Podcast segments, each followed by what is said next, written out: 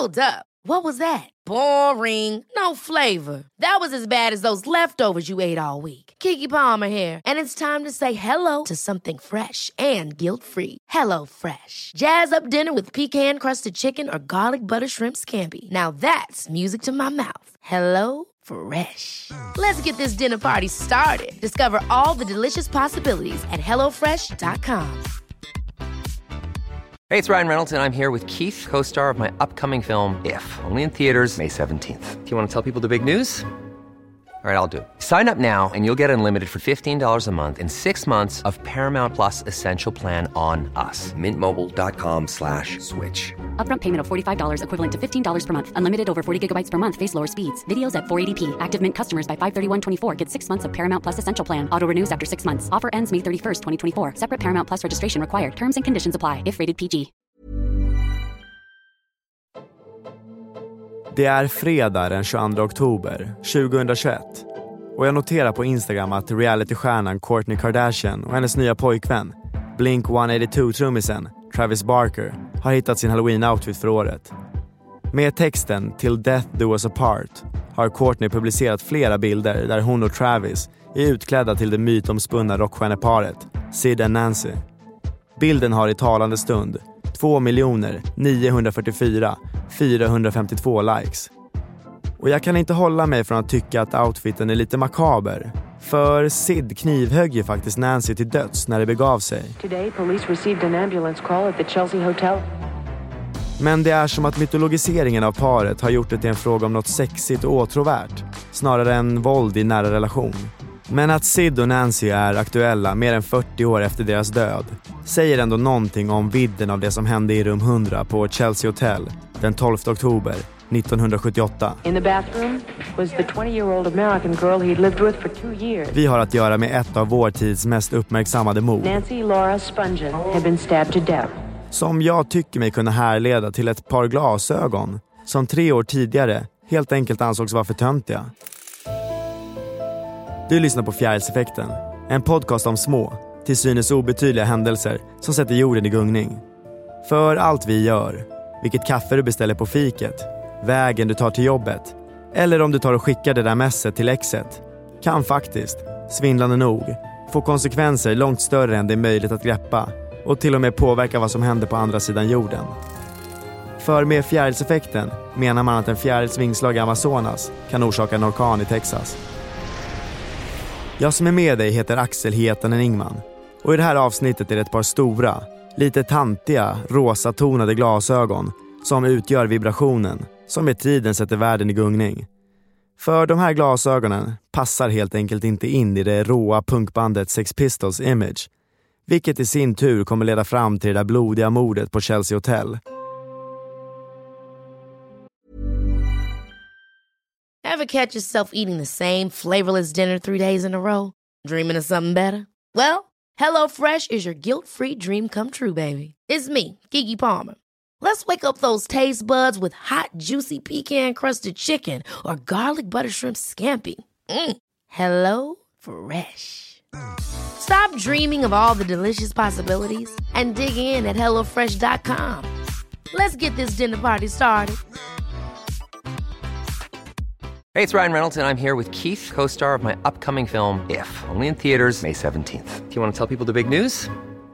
All right, I'll do it. Sign up now and you'll get unlimited for $15 a month in six months of Paramount Plus Essential Plan on us. Mintmobile.com slash switch. Upfront payment of $45 equivalent to $15 per month. Unlimited over 40 gigabytes per month. Face lower speeds. Videos at 480p. Active Mint customers by 531.24 get six months of Paramount Plus Essential Plan. Auto renews after six months. Offer ends May 31st, 2024. Separate Paramount Plus registration required. Terms and conditions apply if rated PG. Nyckelfiguren i min berättelse och Fjärilseffekt heter Wally Nightingale. 1973 går den 17-årige Wally i pojkskolan Wrens Boys School i västra London. Men Wally är mer intresserad av musik än studier och under det tredje och sista året slutar han gå till skolan och lägger all tid på att hitta skolkamrater att starta ett band med. Och det tar inte lång tid innan han får napp. Klasskamraten Paul Cook, som egentligen har planer på att bli elektriker, är villig att försöka lära sig spela trummor. Och den ett år yngre Steve Jones, en erkänd hobbytjuv på skolan, blir bandets sångare. Det är också Steve som förser bandet med den utrustning de behöver genom att kolla upp när olika artister han tycker om ska spela i London, bryta sig in i lokalen där konserten ska hållas och sno den utrustning de förvarar där. När Steve Jones är klar med sin inbrottsturné har bandet, som de döpt till The Strand, avancerad musikutrustning från artister som Bob Marley, Keith Richards, Rod Stewart och David Bowie. De ställer sin enorma nybaxade 200 watt speaker i Wallys sovrum och repar på dagarna när hans föräldrar är och jobbar. Men ganska snart börjar grannarna banka på dörren och be dem sluta föra sånt oväsen. Situationen är ohållbar och de behöver en riktig replokal. Det är nu de kommer i kontakt med han som ska komma att bli världens kanske mest kända, eller ökända, bandmanager, Malcolm McLaren, som kommer ha en avgörande roll för den här berättelsens blodiga riktning. Malcolm kommer från en välbärgad medelklassfamilj i nordöstra London och har pluggat på flera av landets konstskolor. Under tidigt 70-tal öppnar han den populära klädbutiken Let It Rock med sin flickvän och idag världskända kläddesignern Vivienne Westwood. McLaren och Westwood skördar stora framgångar och präglar otaliga unga britters klädval med sin klädbutik. De lagar trasiga originalkläder och sätter sin egen prägel på dem. Butiken är ett populärt tillhåll bland unga Londonbor och den tjuvaktige sångaren Steve Jones hänger här nästan dagligen och snor kläder han fattar tycke för. Men hans kleptomani till trots så kommer han väl överens med butikens ägare. Steve vet om att Malcolm är en människa med kontakter och ett visst inflytande, så han berättar för honom att de har ett band på gång, men ingenstans att repa och frågar om inte Malcolm skulle kunna hjälpa dem. Och efter lite tjatande så fixar Malcolm en replokal åt dem. Men när Malcolm en dag kommer dit för att kolla på bandet som Steve lobbat så hårt för blir han inte särskilt imponerad. Den enda som kan spela ordentligt är Wally Nightingale. Ingenting klaffar och Steve glömmer texten halvvägs in i en låt och bryter ihop. Malcolm tycker synd om killarna och säger att han känner en hyfsad basist som jobbar i hans affär som skulle kunna hjälpa dem att utvecklas. Och kort därefter har Glenn Matlock anslutit till gänget som bandets basist. Och nu börjar saker gå i någon slags positiv riktning för bandet. Av en slump vinner Wallys pappa, som är filmtekniker, ett kontrakt med Riverside Studios, som har proffsiga inspelningslokaler i västra London. Så pappan, som uppmuntrar sonen och hans vänners nyfunna intresse, låter dem repa i en av musikstudiorna. På Wallys initiativ byter de nu namn till The Swankers och genom att spela covers på låtar av deras favoritartister, såsom Rod Stewart, börjar de låta mer och mer som ett faktiskt band. Och nu skriver de också sina egna låtar. När de fått ihop tre stycken är de redo för sitt första gig, som också ska bli deras sista. Det är Paul Cooks vän som fyller år och vill att The Swankers ska spela. Så de kör ett gig som inte kan vara mycket längre än tio minuter eftersom deras låtskatt är högst begränsad. Det här blir också Wally Nightingales tio första och sista minuter i rampljuset. För sen kommer vi till den här förödande detaljen som ändrar riktning på hela den här historien och så småningom ska leda till ett mytomspunnet mord som i sin tur ska ge Kourtney Kardashians halloween-outfit nästan 3 miljoner likes på Instagram. För så här är det. Wally Nightingale ser ut som världens snällaste människa. Han ser verkligen genomgod ut med sitt blonda lurviga hår, enkla kläder och, nu kommer det, sina stora, Alltså väldigt stora glasögon. Han ser ut som en ung Göran Persson. Och den looken passar inte bandets nya image. En image deras nya, seriösa manager bestämt att de ska ha. Och den nya managern är ingen mindre än den inflytelserika klädbutikskillen, Malcolm McLaren. Han har varit och kollat på bandet när de repar i Riverside Studios. Studion Wallys pappa ordnat åt dem. Och imponerats över deras utveckling och sagt att han kan tänka sig att bli deras manager. Men då måste killen med de stora, damiga glasögonen bort. Och de andra i bandet förstår att Malcolm kan vara skillnaden mellan framgång eller flopp. Han har varit manager för det amerikanska rockbandet New York Dolls året innan och vet hur man bufflar sig fram i musikterrängen. Så dagen därpå, när Wally kommer till studion, får han veta att han inte längre är välkommen. Han blir förkrossad och börjar gråta. Men bandet spelar vidare och det är nu bygget av vad som ska komma att bli ett av världens mest uppseendeväckande musikfenomen börjar. Första gången jag hörde Sex Pistols, det var faktiskt stort så inåt helvete för mig. Det var Jungfrusilen nämligen. Innan hörde jag liksom Kiss och Sweet typ. Allt annat blev dåligt när jag hörde Anna Kane UK. Det här är musiker Patrik Arve från Teddy Bears som berättar om vilken betydelse Sex Pistols har haft för honom. Det var ett blir så sönder någonting när man hör det. Men vad var det du tyckte var så bra med Sex Pistols då? Eh, jag kan inte svara på. Det är ungefär som kärlek. Man reagerar starkt, men det är svårt att förklara varför och hur det fungerar.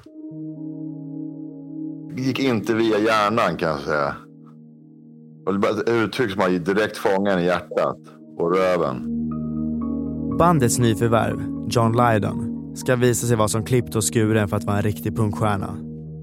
Han är en 19-årig arbetarklasskille med irländsk bakgrund från den ganska ruffa förorten Holloway i norra London. John har nyligen blivit sparkad från sitt vikariat som träslöjdslärare efter att föräldrar klagat på att deras barn blir undervisade av en konstig kille med limegrönt hår. Så om nätterna är han ute på Londons reggae och gayklubbar och om dagarna hänger han runt McLaren och Westwoods butik. Det är någonting med Johns look som fångar Malcolms intresse. Han är på jakt efter en sångare till bandet nu när Wally med glajjorna är sparkad och Steve Jones, som börjat lära sig spela gitarr, bytt roll i bandet. McLaren har döpt om dem till Sex Pistols eftersom han vill att de ska utstråla “Young Sexy Assassins”. Och killen med det skrikigt limegrönfärgade håret och den egendesignade I Hate Pink Floyd t-shirten är precis vad han letar efter. Så Malcolm riggar upp en provisorisk scen i sin klädbutik, ger John ett duschmunstycke att använda som mick och ber honom uppträda till en Alice Cooper-låt. John är tondöv och sjunger falskt och Malcolm tycker att han ser ut som ringaren av Notre Dame när han uppträder. Men han har en sällan skådad energi och det räcker för att McLaren ska vilja ha med honom i bandet. John Lydon får artistnamnet Johnny Rotten eftersom han aldrig någonsin i hela sitt liv borstat tänderna som nu börjat ruttna. I don't have to explain myself to anybody and I ain't gonna really bother. När jag var ung trodde jag att jag var Johnny Rotten, men grejen är att de försöker ändå sprida, i alla fall han, att man ska vara sig själv och inte härma alla. De behöver inte ha skottsrutiga brallor och Dr. Martins och skinnpaj. Man kan, att vara individuell var hans budskap. Det står jag för fortfarande. Värsta jag vet när alla ser likadana ut och är i samma gäng. Med sin nya sångare är Sex Pistols redo att ta sig an den brittiska musikscenen. Bandets första spelning är på en konstskola. De ska vara sidoakt åt ett pubrockband som heter Bazooka Joe, vars instrument de också får låna under spelningen. Sex Pistols börjar sitt gig med att spela covers och personer från publiken har i efterhand sagt att det lät förvånansvärt bra. Men bandet, med den gränslösa Johnny Rotten i spetsen, får lite för mycket inlevelse och glömmer bort, eller skiter i, att det inte är deras egna instrument de nu har börjat slå sönder på scen. Så innan de ens har kommit till de fåtal egna låtar de tänkt spela har Bazooka Joe pluggat ur sina instrument för att rädda det som räddas kan. Och det blir slagsmål mellan de två banden. Nu är cirkusen igång. Spelningarna kantas av slagsmål, möblemang och instrument som kastas runt och en allmän känsla av anarki. Bandets gitarrist, Steve Jones, sätter fingret på det i en intervju där han förklarar att vi är inte intresserade av musik, vi är intresserade av kaos. Och mer kaos ska det komma att bli. För nu har McLaren bestämt sig för att sparka basisten, Glenn Matlock, för att det har kommit fram att han gillade Beatles. Så nu behöver de en ny basist. Och Johnny Rotten har en barndomsvän som han tror skulle passa perfekt. Han kan inte spela bas, men passar bandets stökiga image perfekt. Vännen heter Simon Ritchie och Johnny lärde känna honom ett par år tidigare när de gick på samma gymnasieskola. Simon växer upp med sin ensamstående missbrukande mamma och är lite av en outsider som tonåring. I skolan går det rykten om att han torterar och dödar katter och han snappas tidigt upp av skolans kurator som blir orolig när Simon, som då bara är 15 år, berättar att han vill ta sitt liv. Musiken blir Simons fristad och han älskar att gå på konserter. Han som tidigare beskrivits som en mjuk, blyg och snäll kille som knappt rökt en spliff får med punkmusiken utlopp för sin frustration. Han hamnar ofta i bråk på spelningar och under en konsert kastar han ett glas som träffar en kvinna i ögat och ger henne livslånga synskador. Det här är första gången som Simon blir arresterad, men långt ifrån sista. Well, they want a fucking angel in flares and an anorak. Because if they want that, that, that ain't me baby. Simon är redan ett stort fan av Sex Pistols och syns ofta på deras spelningar när han får höra att han är aktuell för rollen som basist. McLaren gillar det han ser i den roa men sårbara killen och ser Simon som den sista pusselbiten i sitt skräddarsydda punkpojkband. Han får artistnamnet Sid Vicious efter Johnny Rottens onda hamster som har för vana att bita Simon i fingret. Tyckte du någonting om Sid Vicious då? Ja, han var en jävla tönt. Tycker fortfarande, fast han är död. Nu är uppsättningen av bandmedlemmar komplett.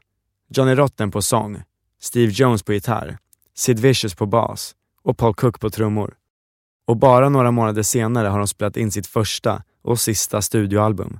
Nevermind the Bollocks, Here's the Sex Pistols. Det är den skivan som betytt mest för mig tror jag hela livet. Albumet gör succé och toppar listorna i England. Det finns inget svagt moment på den skivan. Trots att, eller kanske på grund av, att vissa skivaffärer vägrar sälja skivan och att radiostationer inte vill spela låtar såsom God Save the Queen, där de sjunger om drottning Elizabeth och hennes fascistiska regim. Det är väl typ samma provokativa värde i alla deras låtar.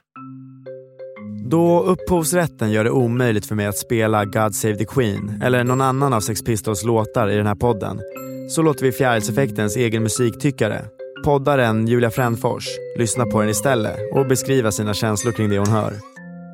När jag var ung, dum, så försökte jag desperat att gilla Sex Pistols. Och typ så här, känna bara, ja det här, this is it. Men jag kunde inte. Eh, jag klarar inte, alltså du vet, jag blir som en mormor att jag bara, Jag vill så gärna. Men det är någonting som fattas i min hjärna tror jag, som gör att jag, eh, jag får liksom allergi. Jag tycker det är töntigt, jag vill inte vara sån. Jag vill vara öppen och jag vill kunna säga att jag älskar all musik utom reggae och dubstep. Men det här är liksom himnhåle själv för mig. Tyvärr. Alltså det här, jag får samma liksom rys som jag får av eh, den vidriga, vidriga, vidriga låten Fairy Tale of New York. Den här jullåten som alla killar älskar. Alltså så här, samma ångest får jag av, av den här. Men det är många som tvärt emot Julia Frändfors gillar Sex Pistols. För bandet gör som sagt succé. Men trots framgångarna är Sid Vicious mer känd för sitt destruktiva leverne och sina kaotiska upptåg än sin musikaliska gärning. I efterhand har det beskrivits som att han offras, exploateras för showens skull. Folk betalar för att se honom spåra ur. Och faktum är att han knappt har rört bassträngarna under inspelningen av debutalbumet. Det är det gitarristen Steve Jones som fått göra eftersom Sid är för dålig, i dubbel bemärkelse. Sid har fått hepatit C, troligtvis som en följd av sitt skenande heroinmissbruk och ligger inlagd på sjukhus när de andra i bandet spelar in debutalbumet. Det som är så lurigt med heroin, det är att i början när du tar det så får du liksom, jag brukar beskriva det som att det känns som att du blir fylld av en varm kram. Och att jorden skulle kunna rasa omkring dig men det spelar liksom ingen roll. Därför att du mår så bra där och då. Det här är Jonna Solmer som under tio år levde med ett allvarligt heroinmissbruk. Sen så har vi elementet toleranshöjning och i början så funkar det ju att bara höja dosen. Det var en läkare som beskrev det väldigt bra en gång att det börjar som en längtan efter njutning och det slutar som att man vill undkomma en plåga. Och det är precis så det blir, att till slut så vänjer sig hjärnan vid att få den här mängden morfin tillfört till sig varje dag.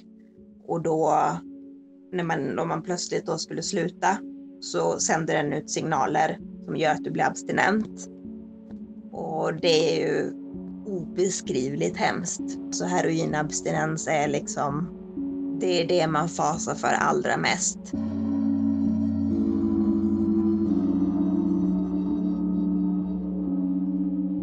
Sid Vicious liv är alltså på väg utför och den här negativa spiralen har pågått ett tag. Redan innan Sex Pistols börjar inspelningen av Nevermind the Bollocks träffar han en tjej från USA som har rest till London som groupie med bandet Johnny Thunders and the Heartbreakers. Och de blir snabbt kära i varandra och bestämmer sig för att flytta ihop. Det som hade kunnat bli en positiv injektion i Sids stökiga tillvaro blir tvärtom dubbeltrubbel. För Nancy Spangen, som Sids nya flickvän heter, är minst lika destruktiv som sin pungstjärna till pojkvän.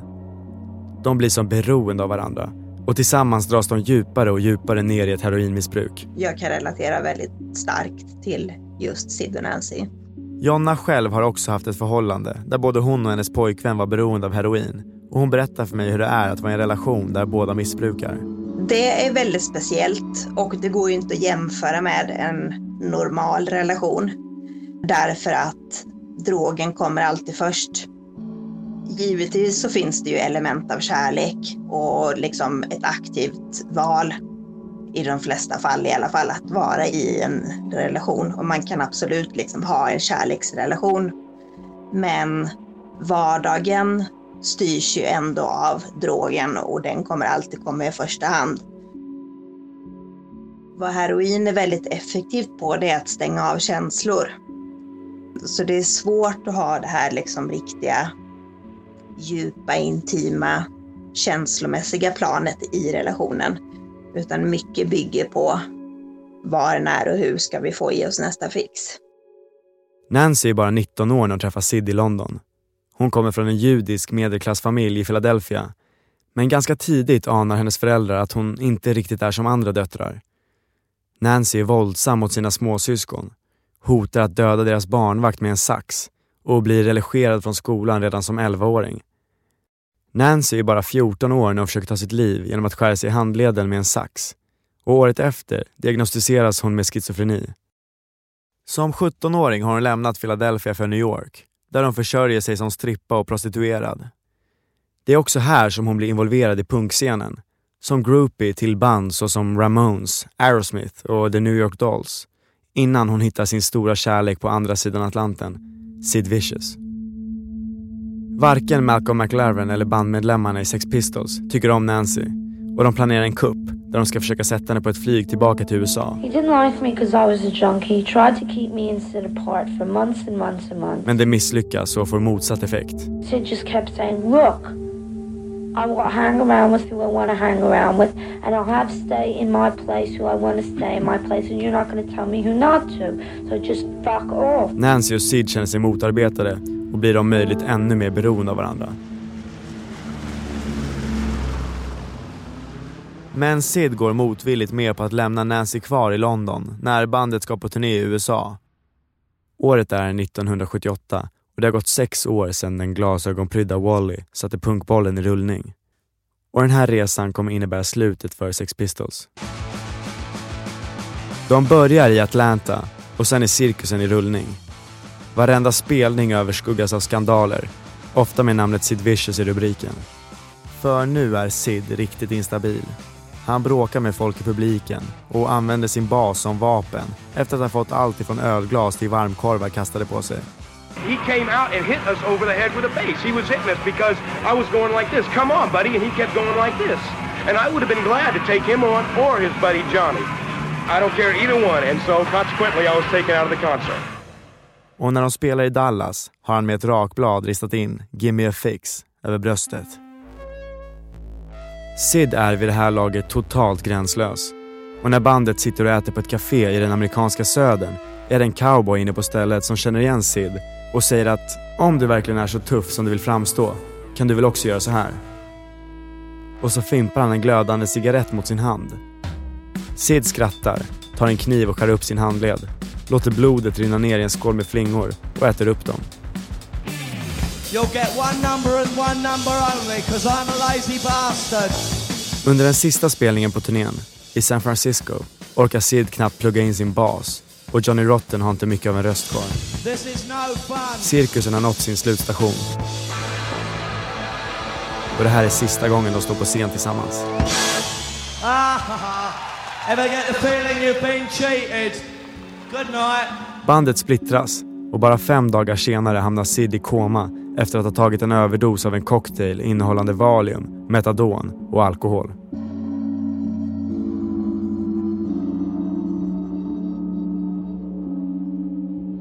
Han överlever, återförenas med Nancy och de flyttar till New York där paret checkar in på ikoniska Chelsea Hotel. Hotellchefen, Stanley Bard, uppfattar Sid och Nancy som enstöringar som sover om dagarna och festar om nätterna. De är alltid blåslagna och höga när de kommer hem. Och ett återkommande problem, som gör att Stanley hotar att kasta ut dem, är att de knackar på alla hotellets dörrar när de kommer hem på natten eftersom de är för borta i skallen för att hitta sitt eget rum. I början har de ett rum på andra våningen men de flyttas efter att Sid somnat med en cigarett i handen och orsakat en eldsvåda. Och rummet de flyttar in i ska snart bli ett av världens mest ökända hotellrum. Nummer 100. In room 100, Sid Vicious was sitting on the bed. In the bathroom was the 20-year-old American girl he'd lived with for two years. Nancy Laura Spungen had been stabbed to death. Dagarna innan den stundande tragedin är paret knappt kontaktbara. De ramlar runt på hotellet och frågar alla de ser efter droger.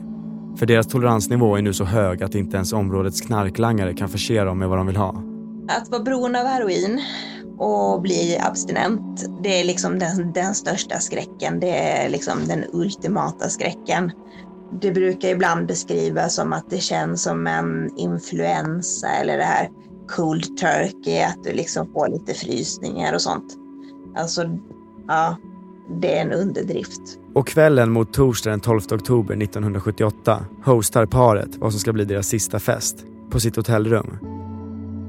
Sid tar närmare 30 tabletter av det narkotikaklassade sömnmedlet Tuinal och ligger utslagen nästan hela natten. Men klockan 9.45 på morgonen får larmcentralen in ett samtal från Sid som säger “Någon är skadad”. Han springer förvirrad runt på hotellet och skriker att han dödat henne men att han inte kan leva utan henne och att hon måste ha ramlat på kniven.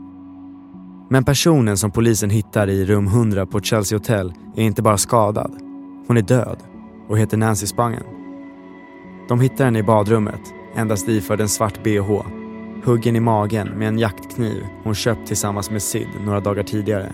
I find it kind of hard to believe, knowing him outside of the context of, you know, the image of what the Sex Pistols were supposed to be, anarchy and, you know, um, destroy everything and forth. But he really loved this person. Rockartisten Leon Neon var med Sid och Nancy under den olycksaliga kvällen och när han låter sig intervjuas av nyheterna dagen därpå är han chockad över vad He som loved her more hänt. than he loved his music. Sid Vicious anhålls direkt för mordet men släpps senare mot borgen. Where would you like to be? Under the ground. Ute i friheten återgår han direkt till sitt destruktiva leverne och den 1 februari 1979, ungefär fyra månader efter mordet på Nancy, dör Sid i en överdos. Are you serious? Han hinner aldrig ställas inför rätta för att så brutalt ha tagit livet av sin flickvän.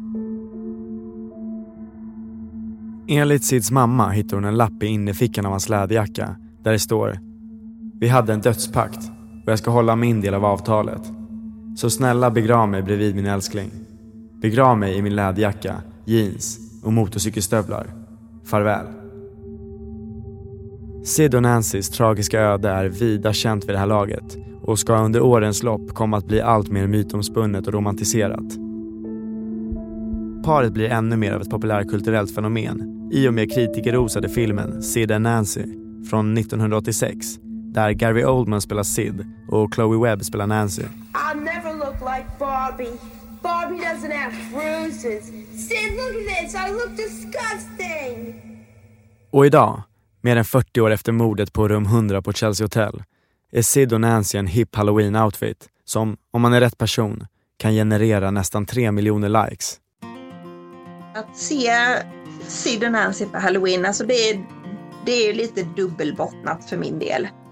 På ett sätt så kan jag ju inte förneka att det väcker vissa känslor i och med att jag känner till storyn och att jag har en ganska liknande upplevelse själv. Att det framkallar liksom känslor av, alltså att man blir ju påmind av det som hände och att det absolut inte är någonting som man vill bli påmind om när man ska fira en högtid och ha roligt. Men sen förstår jag ju också det, det oskyldiga i det. Att man klär ju ut sig till kändisar och de var ju kända. Så på ett sätt är det också en hyllning till musiken och en hyllning till dem som par och att man liksom vill komma ihåg dem och det kanske är eh, ens idoler och så. Så jag förstår ju det också och liksom Jag tror ju inte att det har någon, någon djupare mening för en vanlig person än att man klär ut sig till sin kändis helt enkelt. Men för mig personligen så kan jag ju erkänna att det är lite dubbelt. Och nu vill jag höra vad Patrik Arve tycker om Kardashians halloween-utklädnad. Vilka gjorde det? Hela familjen eller hon och Kanye? Nej, det, det var hon som heter Courtney och Travis Barker, Jaha. trummisen i Blink Ja, då, 182. Då var det moppvarning. Hade, moppvarning. Hade det varit Kanye så hade det varit jävligt mäktigt. För han är äkta punk nu, modern punk. Men, Men, eh, muppvarning. I det andra fallet så tycker jag att, eller mupparna, de får göra vad fan de vill. jag skulle- kan inte bry mig mindre. Och hur gick det förresten med Wally Nightingale, vars gulliga glasögon satte igång den här fjärilseffekten? Han fick aldrig någon upprättelse. Nej, inte ens hans gamla vänner, Steve och Paul, från Sex Pistols ville medge att han bidragit till deras framgång. Wallys historia slutar i moll, alldeles för tidigt, när han 40 år gammal dör i sviterna av sitt narkotikamissbruk. Så vi kan ha att göra med världshistoriens mest omvälvande glasögon som lett till både ond bråd död och väldigt inflytelserik och fascinerande musik. Nästa vecka berättar jag om hur ett fyllohångel på McDonalds Eskilstunas personalfest gav upphov till ett av världens största bands skivomslag. Prenumerera på Fjärilseffekten så dyker avsnittet upp i ditt flöde och ge gärna ett betyg i din poddapp. Det här avsnittet har producerats av Klara Wallin och spelats in på Beppo och jag heter Axel Hietanen Ingman.